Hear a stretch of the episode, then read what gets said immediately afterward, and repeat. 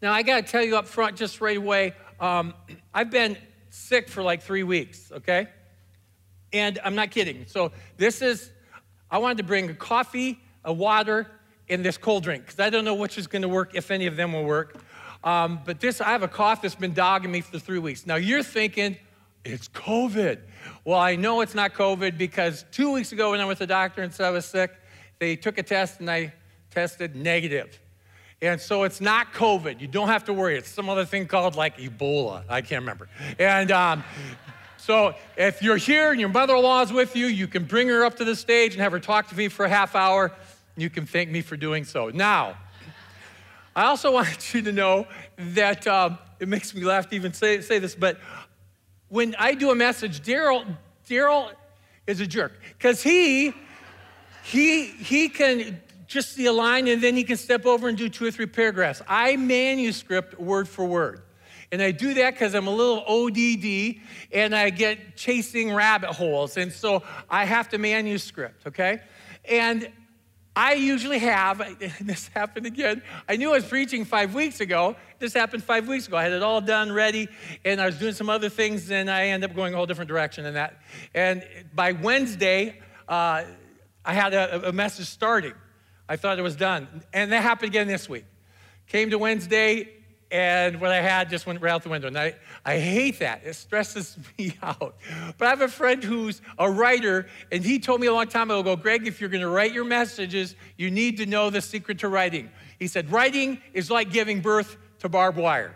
Now, that's the kind of pain I had all week, okay? So I just want you to know that's, that's where I'm coming from. It's been painful. Uh, and this is a different kind of message for me. It really, really is. And somebody in the hallway was telling them that's a kind of a different message for me. And they said, oh, a good one? And, um, and uh, I showed them the door. That was not very encouraging. But there's a lot of what's going to seem to be negative negativity. And I'm a positive person. And you're going to be saying it sounds like bad news. But the truth is, good news is not good news until bad news is bad news. And so there'll be some of this that might be hard to swallow, but if you'll hang with me, I think you'll enjoy uh, where, where we're going. I have a friend from Alexandria. He went through a very difficult time, um, and he was a pilot for United Airlines, and he got brain cancer.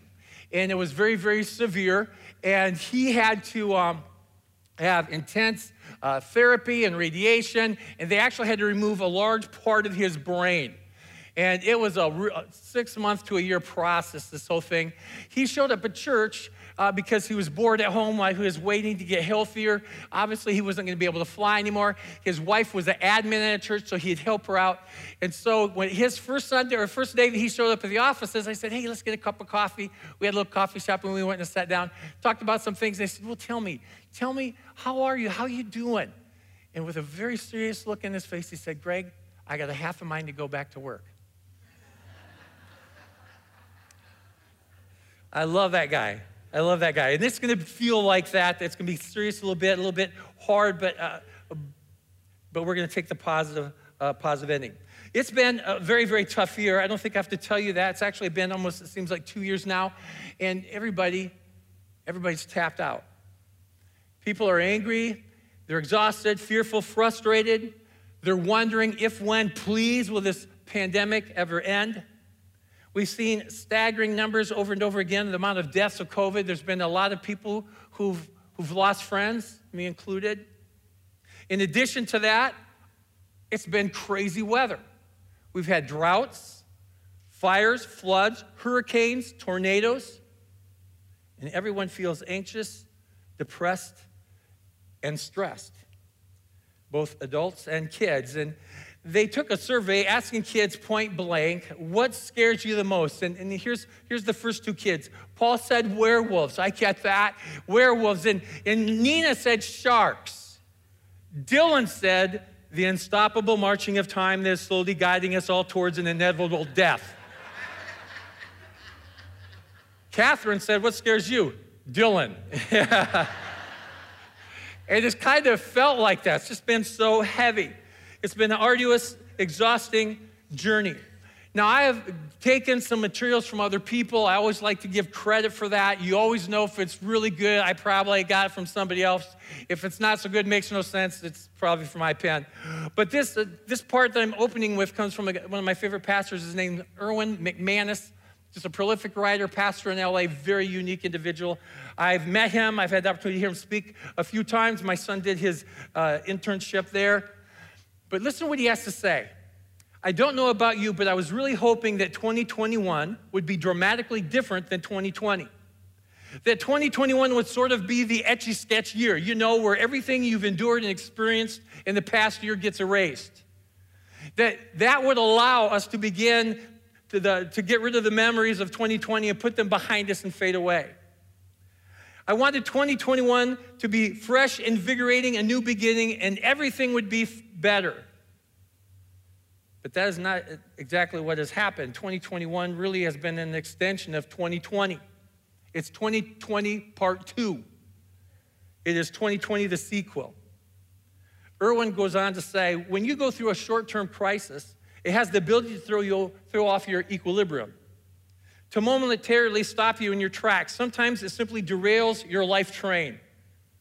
But then you make adjustments, changes, you recalibrate and go back to the way everything was before.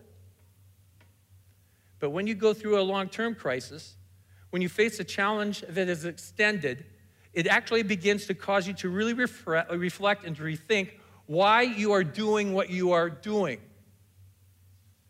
He adds, in fact, I think that this is what has happened over the last two years. Many people are asking the question does this really matter? Or why am I doing this? Or is this really important to me and to my life? Do I really want my old life back? And that's a really important question for us to ask ourselves. Does this really matter? And what I want to talk about in our time together is, well, the church. Why? Because things have changed. Things have really changed. Church as we know it is not the same. Look around you right now.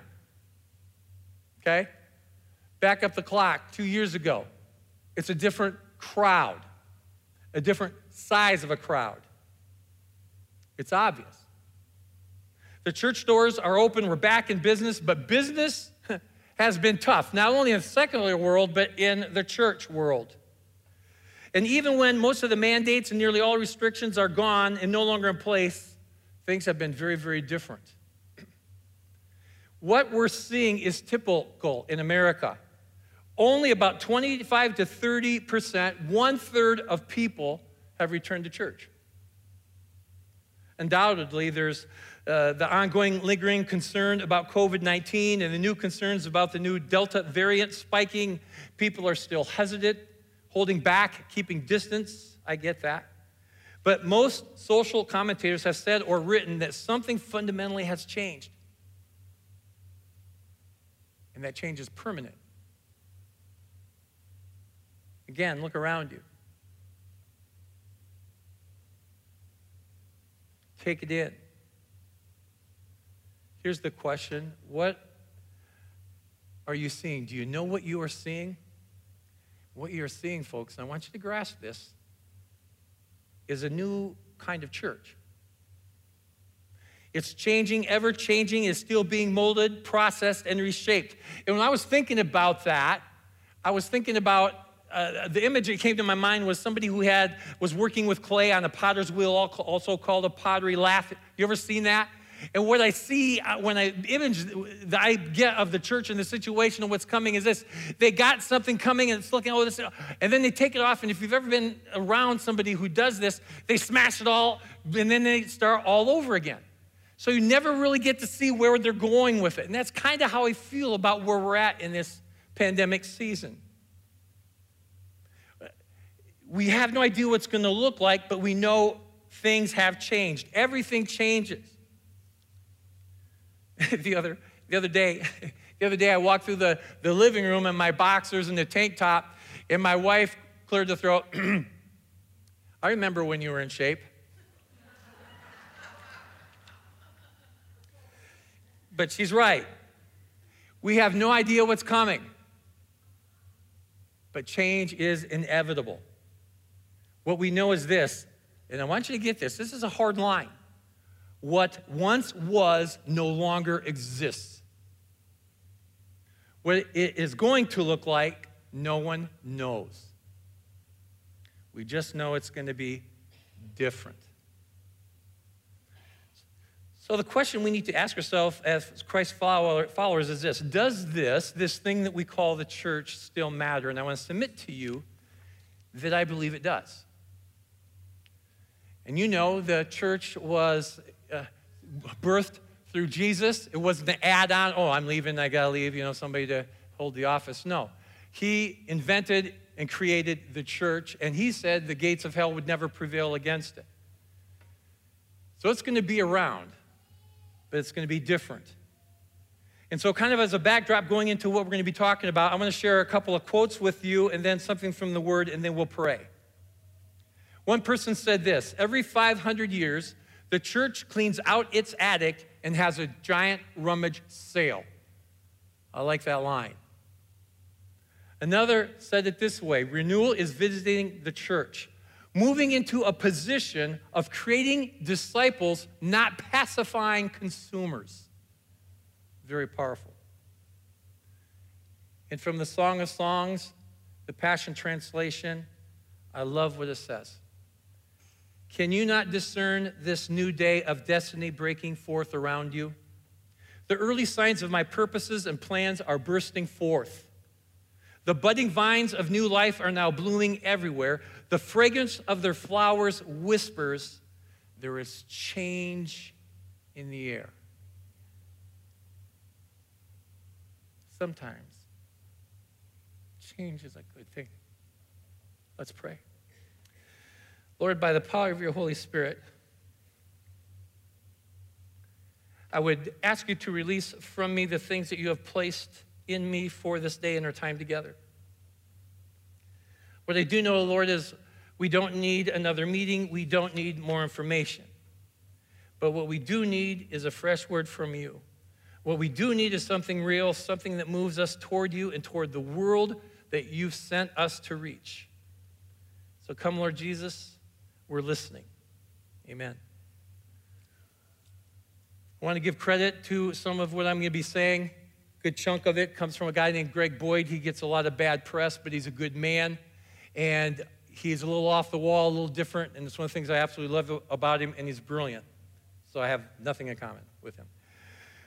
But here's the deal when the pandemic hit, nearly everything shut down. Most notably for us, as Christ followers, the church closed its doors.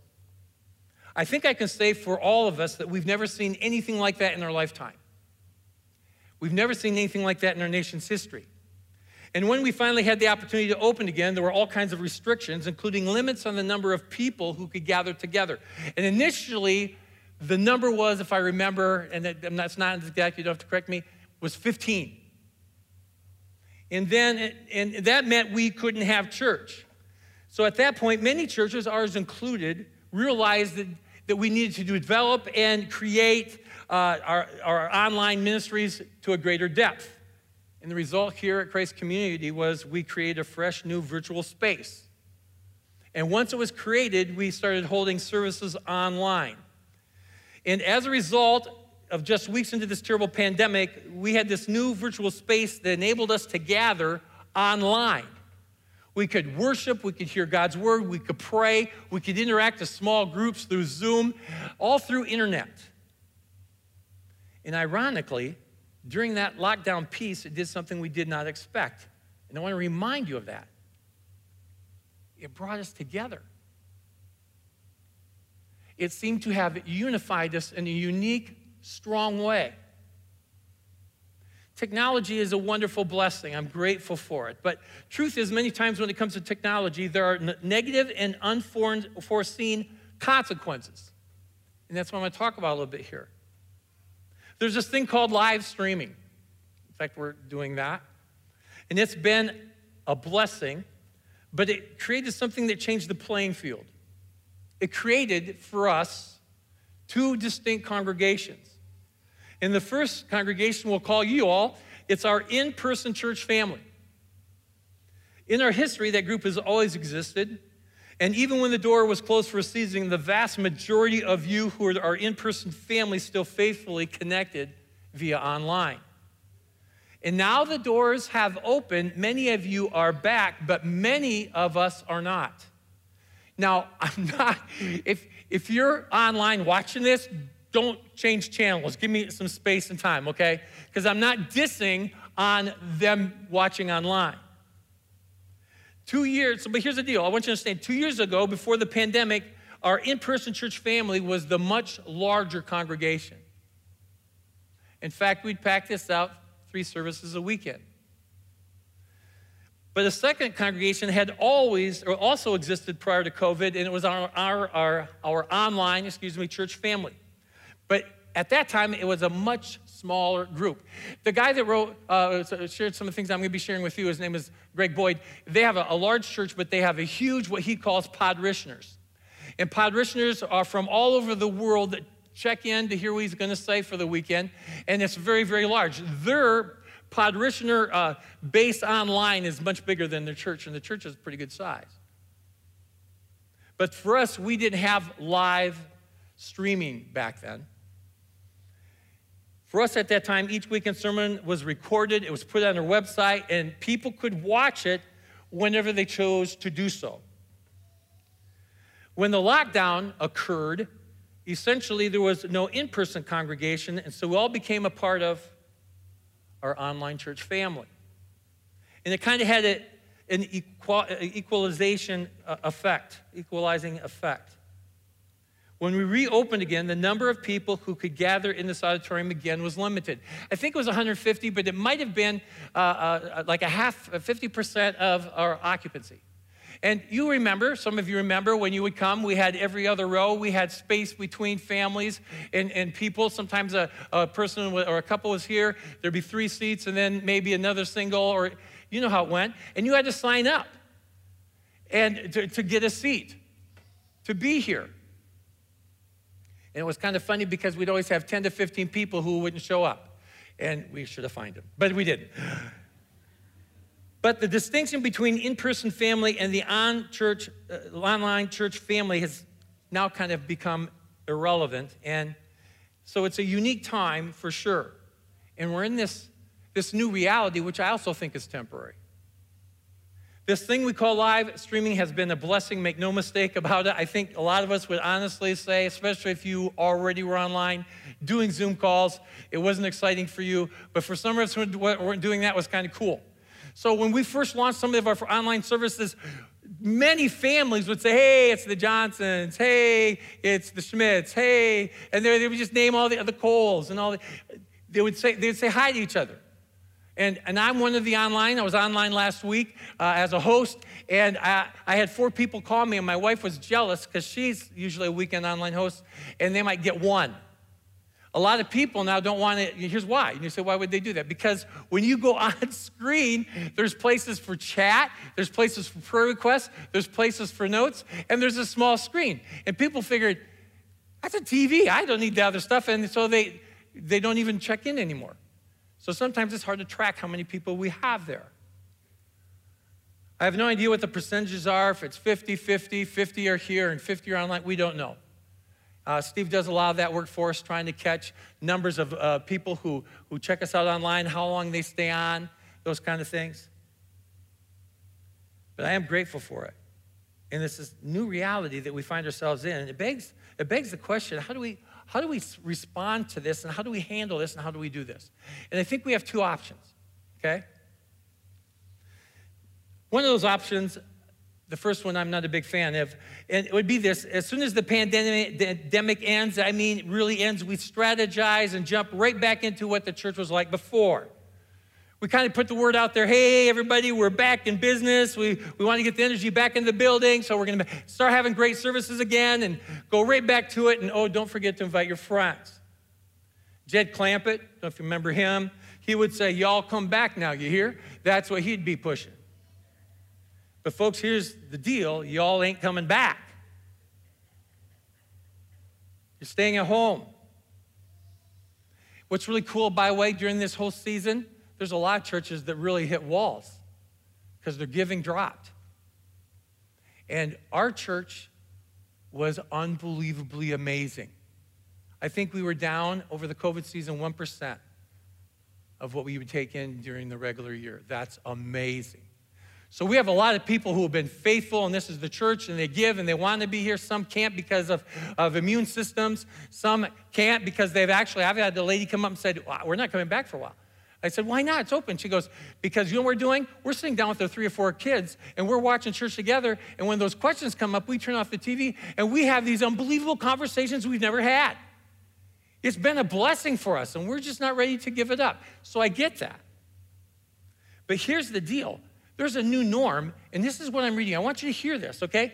Before COVID, a regular attender was a person that came to weekend services, church services, three or four weekends a month. The new normal, a regular attender is a person who comes to a weekend church services once or twice a month. That might change over time, but most of the stuff I am reading doesn't think so. Yvonne and I went to Branson, Missouri, and then a couple other places, and I found this mug, and it has this. I don't know if you remember this song. Some of you remember, "Easy Like Sunday Morning." Remember that? And I bought this for Daryl, and then I took it to him. I said, "See this? I bought it for you, but I'm keeping it because I like it." And um, and I read an article that said what happened is this: people, people, they, they closed the churches, and families all started all of a sudden had their weekend. Yvonne and I felt like we had died and went to heaven. We could not remember having a weekend together unless we were on vacation. We went for walks and talks and sat on the deck. Um, it was only maybe six or seven days later, she was sick of me, but still, we had this moment and this time together. And people are realizing I was too busy. I was selling myself. We have people who come to church two, three, four times a week. That was the norm. You're saying, no, really? We have children's ministry, we have small groups, we have Awana, we've got all these, uh, we have women's Bible studies. All people just realize, you know what? I love my church and I'm thankful for it. It's still my church, but I'm going to make more time for me, for my wife, and for my family. And the article is brilliant. And so what people are saying is they're not chucking their faith. They're just trying to grab onto life. Now, I want you to understand if that is true, the changes that are going to that is going to create are huge. And the reality is it's going to hit some churches hard. One pastor wrote, he said, the biggest problem is that many of us, I think especially those of us in smaller churches who've had fewer resources around us, we're completely fried. And the 25 to 35 dip in attendance and giving is going to be lethal to our church. In the last two decades, before COVID, in these last 20 years, COVID out, 11 churches in America closed. I just read this. It says one out of three churches in America will not survive the pandemic. And you would say, oh, how can Greg? Come on. Here's a scoop. Depending on who you read, and I read a whole bunch, on this, but depending on who you read, the average church in America is somewhere between 70 and 120 people, which includes adults and children, with an average budget of somewhere around 85 to 95,000 dollars. A church with that budget, it's going to be hard to pay a pastor, let alone keep the doors open and electricity on. Mainline denominations are going to take a huge hit. And I, I, could name the denomination I grew up with, and I'm not trying to slam. I'm really thankful I found Christ in that in that denomination, but they're going to lose a, a ton of a ton of churches. I have a brother right now who's pastoring four churches, Methodist churches, and why? Because they can't afford health insurance. They can't afford, you know, um, any of these other budgets like taking people out for, for dinner or mileage, and he's got his hands full.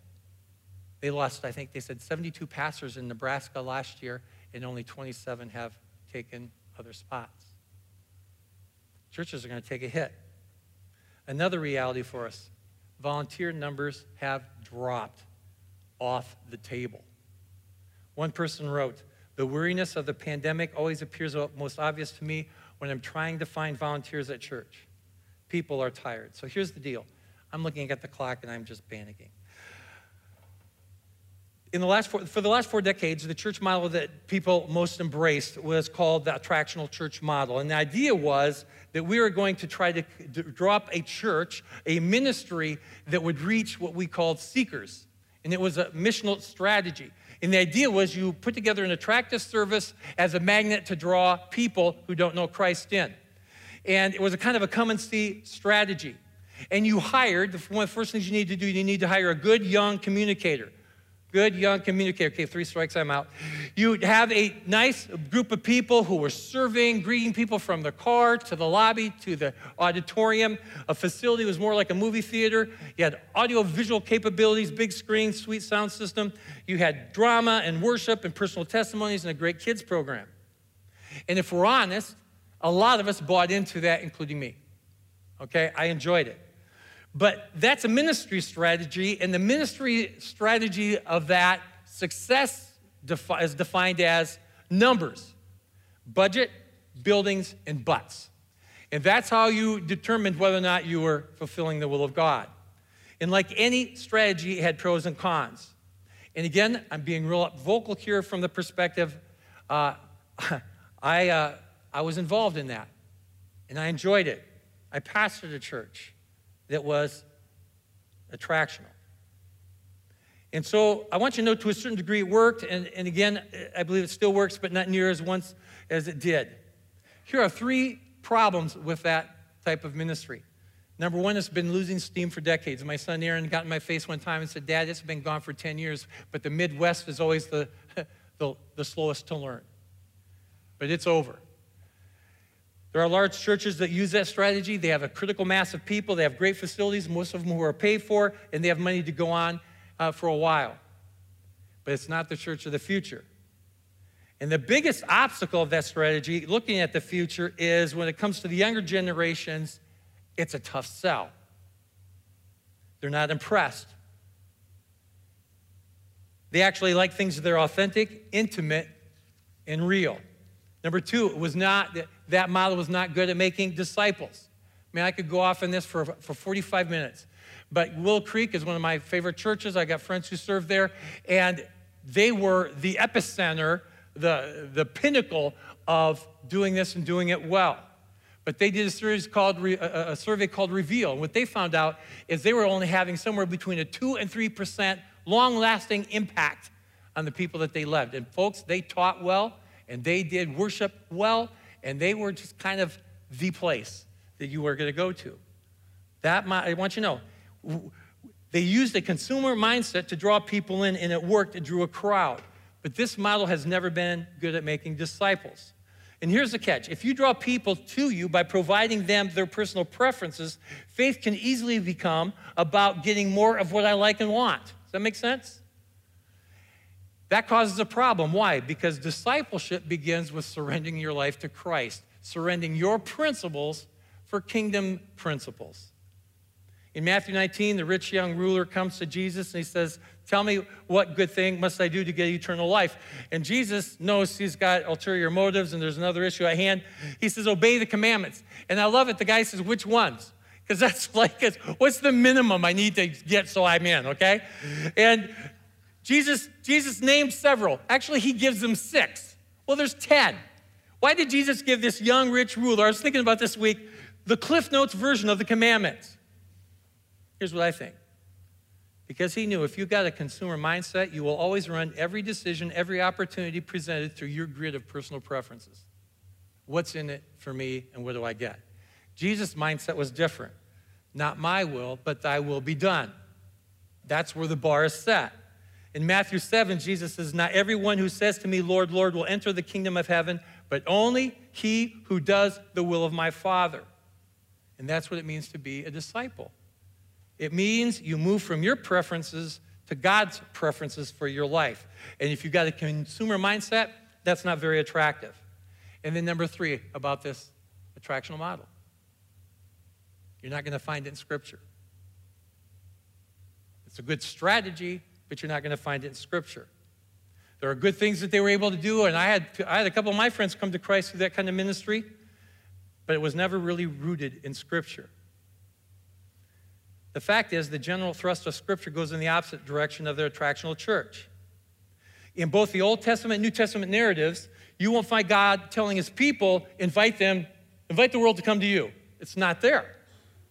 What do you find God saying is this go out into the world, take what I have given you, and share it with others. Jesus said to them, All authority in heaven and on earth has been given to me. As we know, this is a great commission. Go therefore and make disciples, teaching them to obey everything. No matter what version you choose, it's going to say, Go and make. We go to them. Jesus prayed to the Father before he left. He said, I'm sending them into the world as you sent me. It's about going. I like what Greg Boyd said. We've got to put the go back into the word gospel. And he's right. Giving up the comfort and conveniences of your own preferences and wants and giving yourself to God's call in your life, that's what discipleship is. And I'm just going to say this, and I'm scared to say it this way, but it doesn't mean sitting in a pew and being a spectator. It doesn't mean going to the game, eating popcorn, and thinking you're participating with what's happening on the field. The command is to go there. The command was never come here. And that's the problem with the attractional model. So here's what I want to say. If, if, if we're, if, we're losing, if we're using live stream so it makes our life a little bit more convenient and allows us to get our way, even if it means that your Christian, your Christianity costs you less than it used to, it has missed the mark. If online is just another way that makes our Christianity a little more convenient and a little sweeter and easier, that can be disastrous. But there's another way this could go. There's a second option.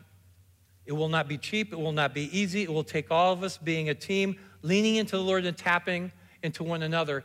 And it's going to require a word we don't like, which is change. Transition, times of transition, transition are difficult for all of us. For some of us who are older, for some of us who are seasoned veterans, for some of us who are comfortable where we are and how we do things, or worse yet, are stuck in the glory days of the past, it's going to be even more difficult. It has been said change is the process by which God invades our lives. So here's the deal things will change whether or not you want to go with it. Change is inevitable. And this is the time for all of us to really see ourselves as God has called us to be. Folks, we really need to remember who God has called us to be. He's called us to be ambassadors. He's called us to be the hands and feet of Jesus. He's called to be missionaries on the move with the gospel. And we believe that here. In this difficult season, I get emotional. As a church, in these difficult times, we have taken unbelievable strides toward becoming a generous church that honors Jesus by loving each other and serving our neighbor. It has been overwhelming. And because I'm a part of the benevolent, ministry, I get to see that firsthand. And I'm always trying to give some of that responsibility to others so they can be blessed. And we have said it often here. What we do here is simply the huddle. We come together, we encourage one another, we worship, and we hear the word and we pray, but the game is out there. It's always been out there. The playing field has always been off campus as a church, I was at a church I was visiting at. Give me about five more minutes. I promise I'll be done. So sorry. I was driving out of the parking lot and there was this sign and it caught my attention and it made I stopped and I thought to myself, is that just the only one or do they have this at the exit out of the parking lot at all exits? And I, and I drove around and every every exit had this sign that said this: the church has left the building. I think we need to do that, get those signs around here. And some of you say, Well, I'm here, I'm at church. No. Where two or three are gathered, that's the church. You are the church. So here's the ending analogy. When this pandemic and everything came to a sudden standstill, there was this, grief, this great, deep affection and appreciation for first responders, and rightly so. Because they chose, they chose to go into the pandemic, into it. Doctors, nurses, workers put their lives on the line for the sake of others. Some lost their lives for doing so, but they chose to go. And now, with this fourth wave, this new strand coming, it's been exhausting, depressing, never ending. We've seen a lot of spikes in the people who are frontline responders in PTSD. But here's what I want you to get the world suffers from a different kind of pandemic. We've been under the curse of that pandemic for centuries. It's a spiritual pandemic, a deadly virus. We know it as sin. And the vast majority of the world isn't even aware that that pandemic exists. And they keep getting affected and infected. And we are to be the frontline responders. We need to lean into the Lord and, and, and, and, uh, with the Spirit of God and pray, Here I am, Lord, send me. No one knows what the church will look like, nobody. But here's the scoop. In a way, that's an advantage, and you're not going to like this line because back then we had become way too predictable. Most churches have been doing the same old thing for so long they can't see it. I call them the can't camp. They can't see doing ministry any differently because they've always done it this way before. They rely on yesterday's events, yesterday's successes, and yesterday's numbers.